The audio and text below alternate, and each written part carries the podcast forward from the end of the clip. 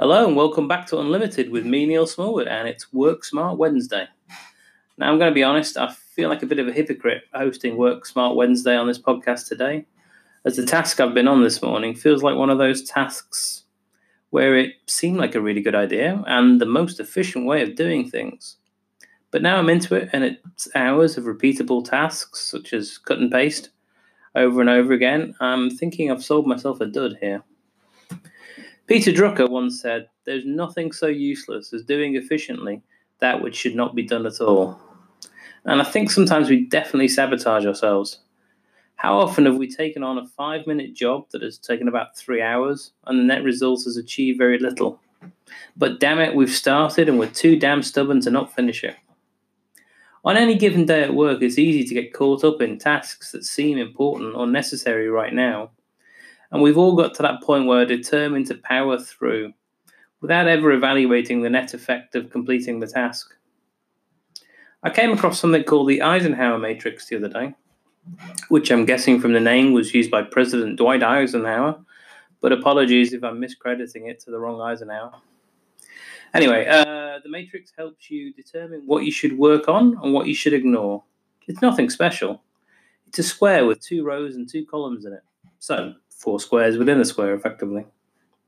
So today, if you're interested, I want you to grab a piece of paper and draw it out now. Then, at the top, write urgent and not urgent over the over each column respectively. Then down the side, write important and not important alongside each row respectively. Now, within each square, I want you to write the following. The top left square, write 1, do.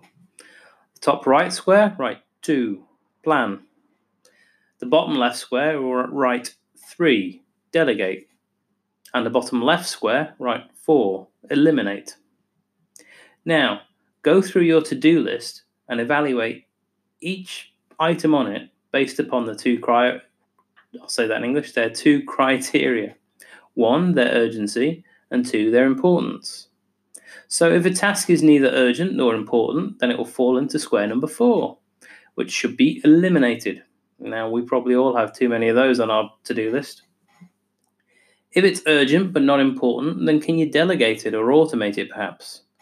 These are perhaps, particularly as a small business, the tasks that end up taking up a lot more of our day and are the real than they should and are the real killers. Things like, yeah, we've run out of tea and coffee, so it's urgent, but it's not actually important. It won't produce revenue or move the business forward and yet you find yourself down the shops wasting 20 minutes. So, can you send someone else to do it? Can you order it online? Can you order it regularly online so you don't have to go out and do it over and over again? Finally, are we taking out too much time to work on things now that are important but not urgent? I'm not exactly sure which the task I've been on this morning falls into, but I think it's probably number three. So that's my lesson learned for the day. as I was looking at this and writing this podcast, I actually thought I'd love an intro done like this, particularly for managing staff. You know, you could make sure you categorize it, and then we've done number one, work on number two, and number three. I thought that'd be great. I'll create one, and then I realized that falls into category four straight away. So I might create one, but it probably won't happen until the holidays.